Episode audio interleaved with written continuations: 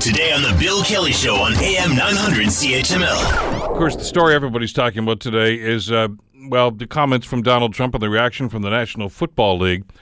Uh, it's been fast and furious uh, to uh, suggest that uh, the NFL and the players and a number of other people outside of football have uh, thrown their support behind players who have decided to exercise their right to free speech and for protest. That's supposed to be what the U.S. Constitution is all about.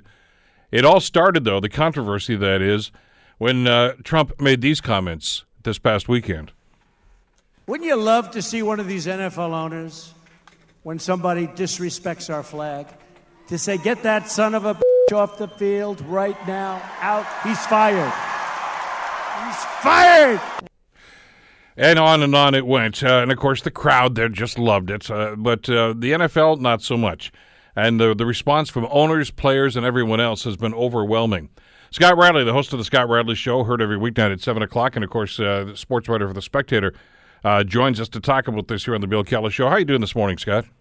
I'm great, Bill. How are you? Good. Uh, your reaction as, as, you were watching the first of all Trump's comments, but obviously the way the National Football League reacted. Give me give me your view on what you've seen. I think the NFL has a massive problem on its hands right now, and and while this may be uh, f- flared up or exacerbated or grown by what Donald Trump said, and I certainly wouldn't have used the words or the phrasing he did. Um, this is Donald Trump doesn't have to sell merchandise. Donald Trump doesn't have to sell tickets. Donald Trump doesn't have to boost TV ratings. The NFL's a business, and this this is this is not a problem for him. This is red meat for Donald Trump. The NFL is looking at a situation right now where I really believe that this is this is a huge problem for them, and they don't know how to get out of it. How so? Well, look, I, I really believe wholeheartedly that many people, maybe the majority of people, when they turn on their TV to watch sports or entertainment or whatever, part of what they're doing is having a break from life. It's an escape. Sports has always been an escape. You know, most athletes, we, we always say, you know, an athlete isn't a hero. We call athletes heroes. They're not really heroes. Heroes are people who, you know, do really, truly heroic things. There's a there's a separation between sports and real life, between entertainment, movie stars, and real life. And when you start to completely erase that line so that sports simply becomes another extension where everything has been politicized, everything has been turned into a I'm against you and not in a fun sports kind of way, but in a life kind of way. I think that I, I really believe that it starts to run the run the risk of and we're seeing it already. Ratings, whether it's this or other things, but ratings are dropping in the NFL. We're going to see what happens today with the ratings.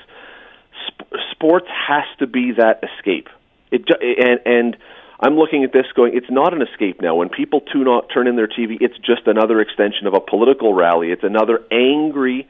Maybe that's the best word. It's another angry moment rather than an escape and sort of a fun brain break. But but where do you draw that line, though, Scott? I mean, are you, are you suggesting that, that football players uh, or baseball players or basketball players become oblivious to what's going on around them uh, in, in you know the communities in which they live uh, and the things that are happening in the country? Do they just kind of put blinders on and say, "Well, it's Sunday, I'm just going to play football," and and forget any of that is really happening? It, no, and that's and that's the tricky part about this. I mean, listen, everyone will point to the fact that you know, look at Muhammad Ali. Um, and that's a great example of a guy who uh, who his political stance, his philosophical stance, um, it affected him, and it cost him years of his career. The argument, I suppose, could be, I don't recall. Now, Bill, you you may remember this better than me. I don't recall. I don't remember a time when Ali in the ring after a fight or um, you know, made the political statements. There was there was Muhammad Ali, the fighter, who went in and he had all the fun with Howard Cosell and he all you know all the chatter, but his political stuff was separate. Now he's still the same person. I understand that, but here you've got a situation where the players have taken this in their uniform to the field. It becomes impossible to separate and say, well, that's you know that's his opinion that he or they are entitled to have off the field But here that's on the field. Why aren't they and entitled to have it on the field too? Then Well, let me ask you this question: uh, Are NFL players entitled to do anything they want when they're in their uniform on the field? Want to hear more? Download the podcast on iTunes or Google Play and listen to The Bill Kelly Show weekdays from 9 to noon on AM 900 CHML.